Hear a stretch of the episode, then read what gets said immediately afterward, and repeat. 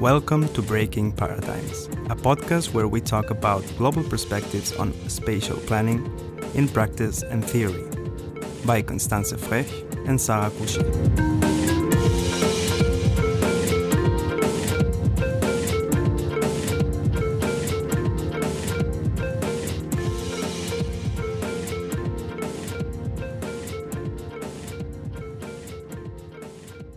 Article 25 of the Declaration of Human Rights states Everyone has the right to a standard of living adequate for their health and well being of themselves and of their family, including food, clothing, housing, and medical care and necessary social services, and the right to security in the event of unemployment, sickness, disability, widowhood, old age, or other lack of livelihood in circumstances beyond their control.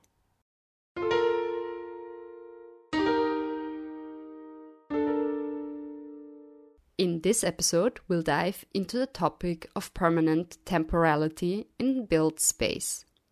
The right to housing, food, clothes, medical care, and social services are clearly stated in Article 25 of the Human Rights Declaration. But structures that are specifically not built to last can put this resolution to the test.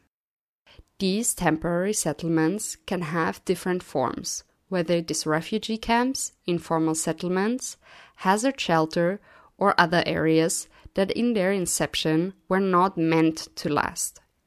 Today, we are specifically looking at refugee camps and how the tension between permanence and temporality influences the built environment. If you speak or rather read German, a great read on the topic is the master thesis by TU Vienna alumna Mariella Guus, Flüchtlingslager Orte permanenter Vorläufigkeit, which is available for free to download and we'll link it on our website.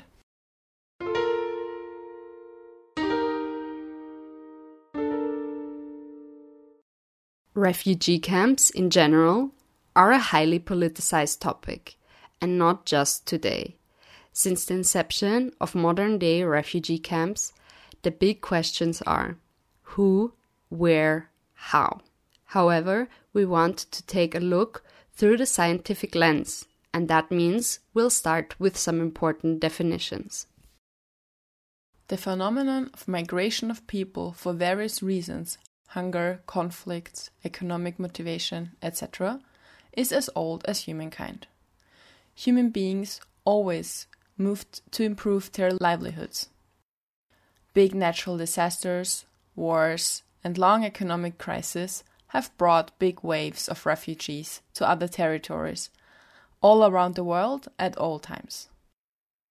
The increase of formalization of flight over the past decades brought up the phenomenon of refugee camps in the way we know them nowadays. Today, there are hundreds of refugee camps around the world. The largest formal refugee settlement by number of inhabitants of UNHCR houses about 860,000 people in Bangladesh, consisting mostly of the Rohingya minority. Numbers obviously change quite rapidly though. In 2015, the largest camp sheltered about 200,000 people and was actually established in 1992 in Kenya, as well as the second largest at the time, which housed about 100,000, also located in Kenya. Most settlements, however, are smaller. Taking a look at some of the numbers, they average at 10,000 to 50,000 people. Usually on the higher end during establishment.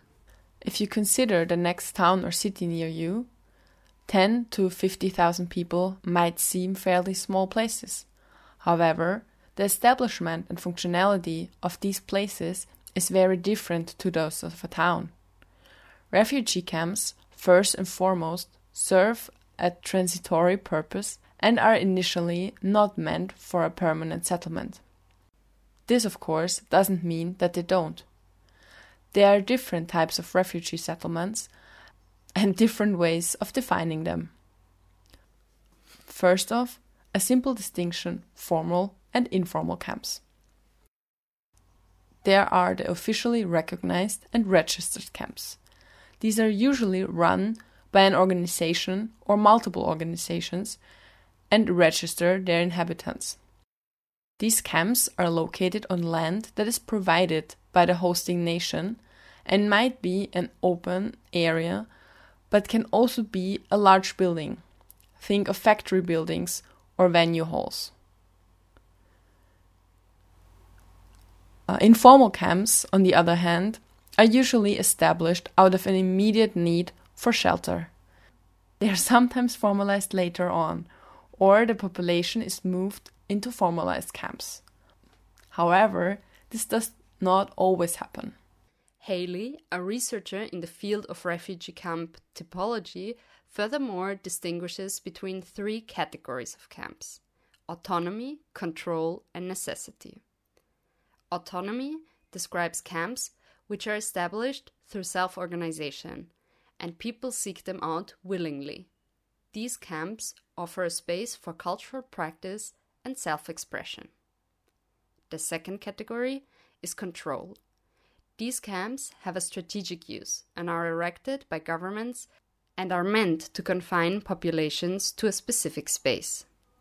They are holding areas or waiting areas, often established at or near borders in the refugee context. At the EU border, they are currently a common practice. The third category is necessity. These are usually spatial expressions to crises or catastrophes, and Haley puts them between autonomy and control. They have a strategy of providing during a crisis but might lack the support, freedoms and or protections of either of the other categories. Certain categories are obviously more likely to be formal than informal, but oftentimes they go hand in hand. Many reports show clearly that formal camps are often near to informal ones. And due to rapid processes, clear legal boundaries are not always transparent. And numbers can, as with all statistics, be taken with a grain of salt. Depending on the reason for displacement, camps can be disbanded within a few years or stay put for a long time. Which puts us to one of the biggest challenges of refugee camps housing, more specifically, housing standards. Most countries provide a very clear minimum standard of houses or structures, especially permanent ones, and with good reason. Depending on local climate, provisions like insulation, heating or cooling systems, structural integrity of a building, etc., are important. Many of these standards are contrived from a long history of trial and error. However, enforcing them in a crisis situation is somewhere between tricky to impossible. Still, the Article 25 of the Human Rights Declaration clearly states that there is a right to a standard of living adequate for health and well being of a person. So let's look at the standards that are set. Specifically, we'll look at the standards set by the UNHCR and we'll link the website in the description of our episode as always. Unfortunately, we could not clearly establish if these were binding and legally enforceable. However, we assume, as mentioned in our previous episode, that the standards set by the UN agency are recommendations, but national laws apply. Therefore, camps organized by the UNHCR should fulfill these standards, but camps by other organizations are not legally obligated. In the interview part later on, we'll hear some accounts in regards to the standards on site as well. But let's start at the first step finding a plot. The UNHCR doesn't buy land, therefore, in accordance with the hosting country, a piece of public land is offered or private land is acquired by the hosting nation. Most importantly, the space needs to have infrastructural access most importantly, road access and access to potable water during all seasons. the location can't be exposed to natural hazards or contamination, and even in emergency cases, should be the option to be used as a longer term presence. Ideally, the land is facilitating the cultural and social needs of the displaced people. For example, if they are farmers, they should be on farmland. However, the UNHCR state that often the other requirements are difficult to meet and this often can't be fulfilled. Regardless of the type of emergency shelter used, the following principles generally apply. Shelters must provide protection from the elements, space to live and store belongings, privacy, and emotional security. Blankets, mats, and tarpaulin must be provided as needed. Refugee shelters should be culturally and socially appropriate and familiar where possible. Suitable local materials are best if available. Shelter must be adequate regardless of seasonal weather patterns. If not, it should be adapted accordingly.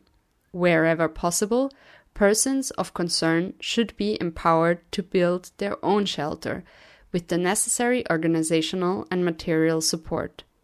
This will help to ensure that shelter will meet their particular needs, promote a sense of ownership and self reliance and reduces costs and construction time considerably.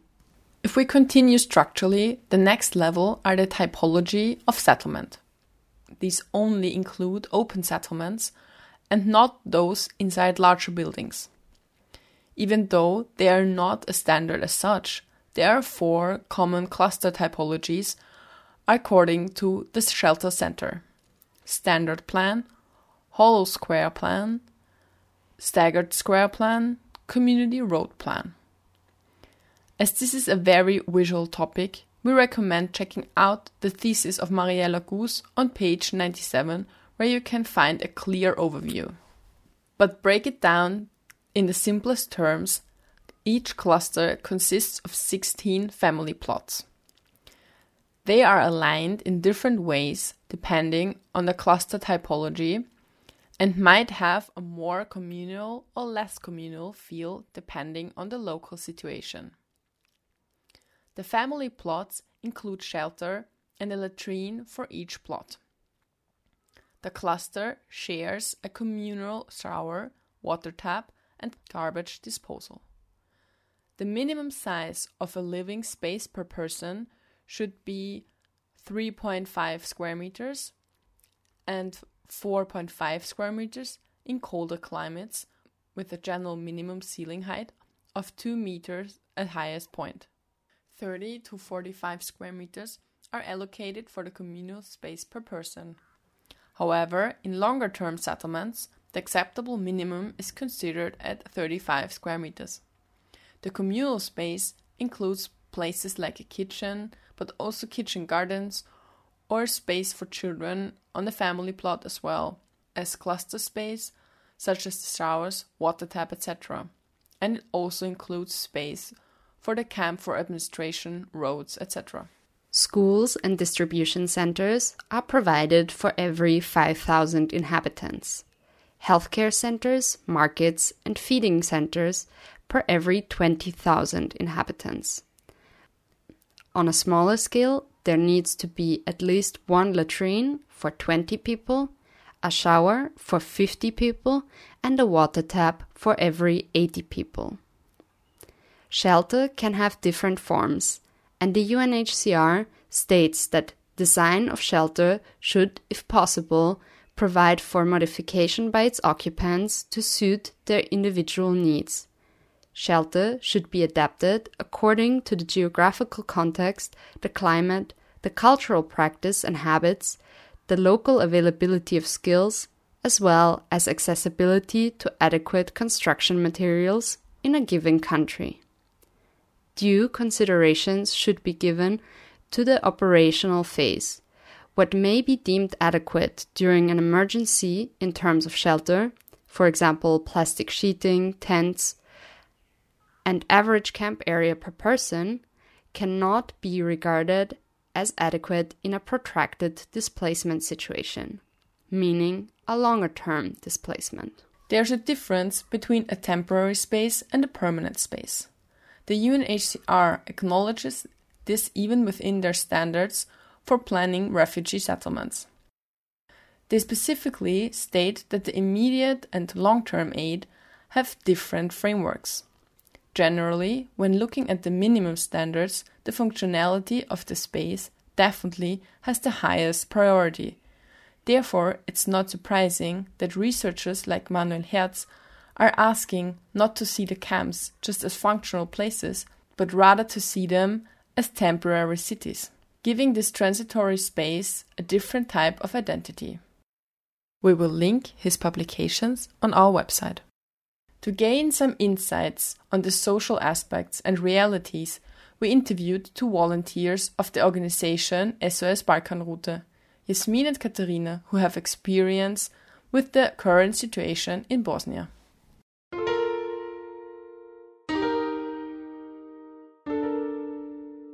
What is your background and how are you connected with the topic of refugee camps? So, yeah, I'm Yasmin, and first time I went to Bosnia to help refugees was in 2018. And it was basically just my friend calling me because there were two people taking care of over 800 people. And they called us up. So they were like, hey, we need some people here to help. Like, people are hungry. We don't have enough clothes, nothing yeah, so I just jumped in the car, collected a lot of clothes, and went down there with a friend of mine. And then I was in the middle of hell, um, just eight hours drive, and suddenly you're kind of it's like it's like war basically because people don't have anything. And till then, um, if you see it once, you can't stop helping because it's like you have to help those people. It's not okay what is happening there. And um, then when I went back to Vienna, I joined SOS Balkanroute um, because they're doing really great things here as well with awareness and bringing down donations. Yeah, and um, I'm kind of was friends with the founder of um, SOS Balkanroute, Peter Rosandic. You might know him as Kid Pex. And um, he took me down there uh, last year in November, um, I think October, November. And um, I'm uh, making a documentary about the refugee situation there which is um, changing every week, which is getting harder every week.